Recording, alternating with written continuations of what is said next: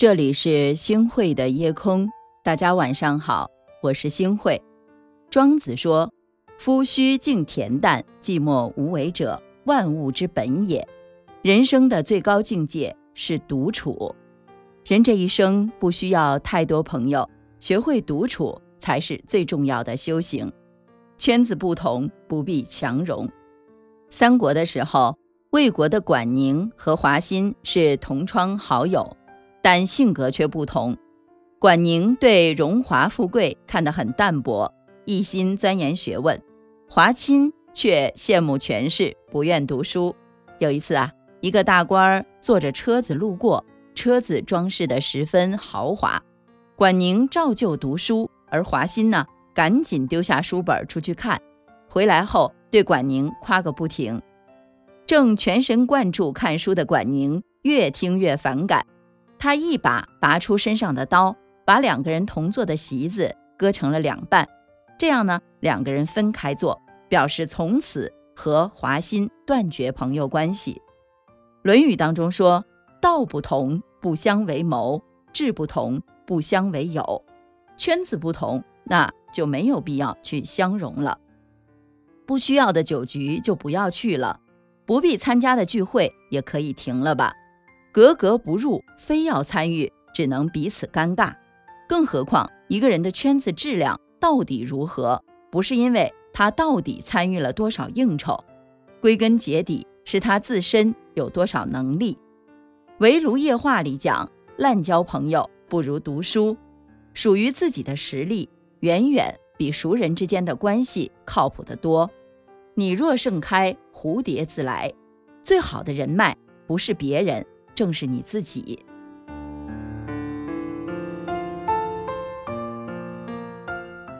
不盲目从众，活出自我。有一个寓言，讲的是一对夫妻和一头驴的故事。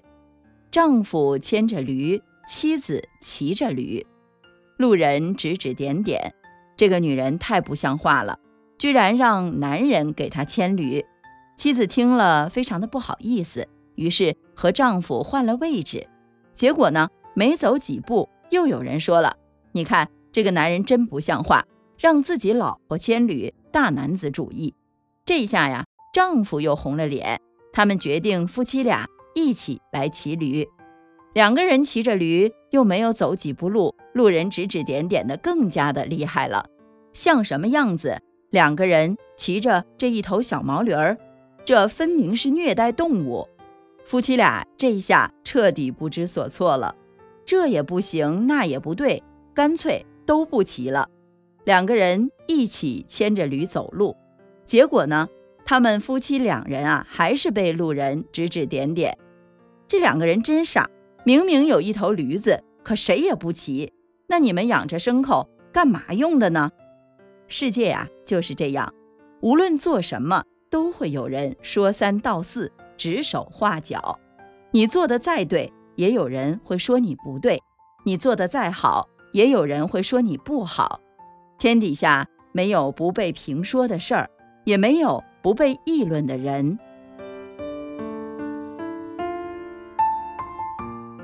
是啊，众口难调，何必活在别人的嘴里呢？人心各异，何必按照别人的心意去活呢？乌合之众里有这样的一句话：群体中的个人不过是众多沙粒的一颗，可以被风吹到无论什么地方。不合群儿不是性格孤僻，而是灵魂上的独立。他们在来来往往的人潮中保持着一份清醒，他们不盲目从众，听取自己内心的声音，遵从内心的选择。杨绛先生一辈子不合群儿。他和钱钟书两个人很少应酬，躲在书斋里读书自娱，写书自乐。他翻译的《堂吉诃德》发行百万册，是迄今为止最好的翻译版本。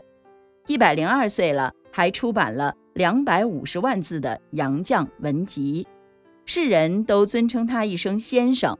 他说：“我们曾如此期盼外界的认可，到最后才知道。”世界是自己的，与他人毫无关系。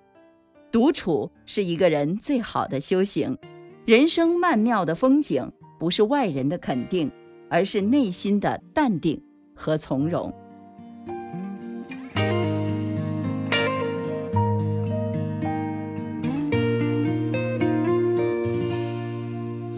找个工作，不过图个安稳，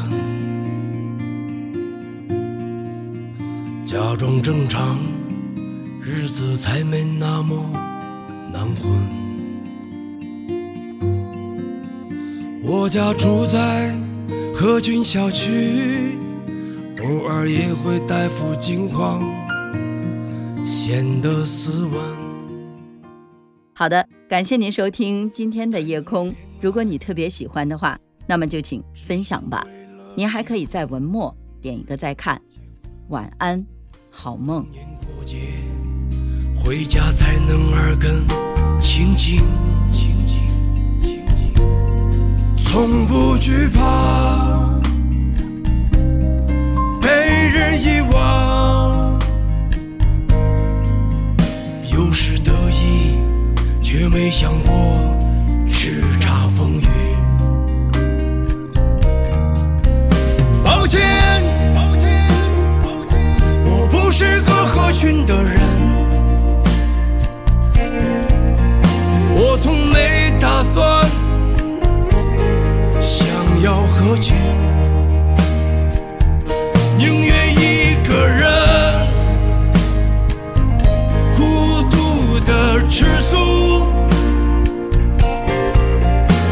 愿对谁。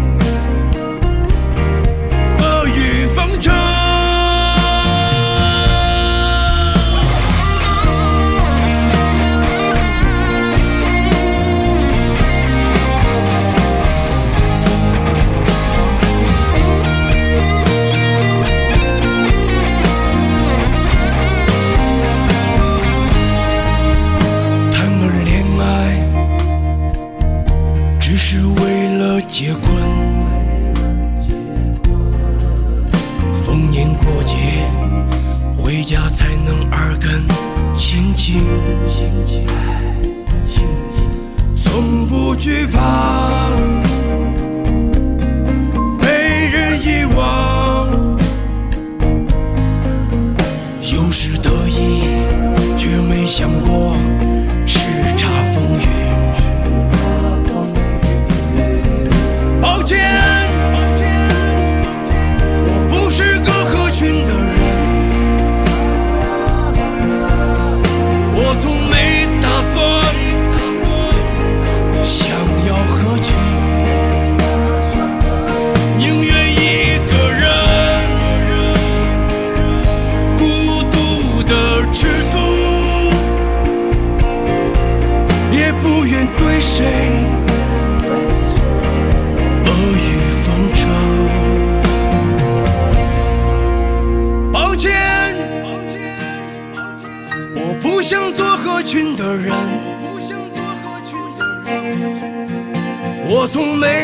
没打算想要合群。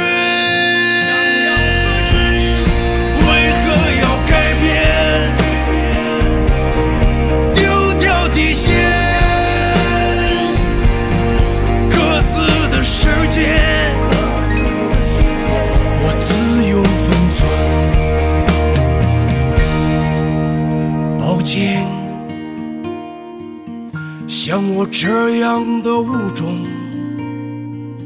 学不会温顺，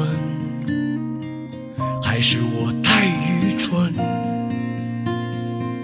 还是你不够单纯？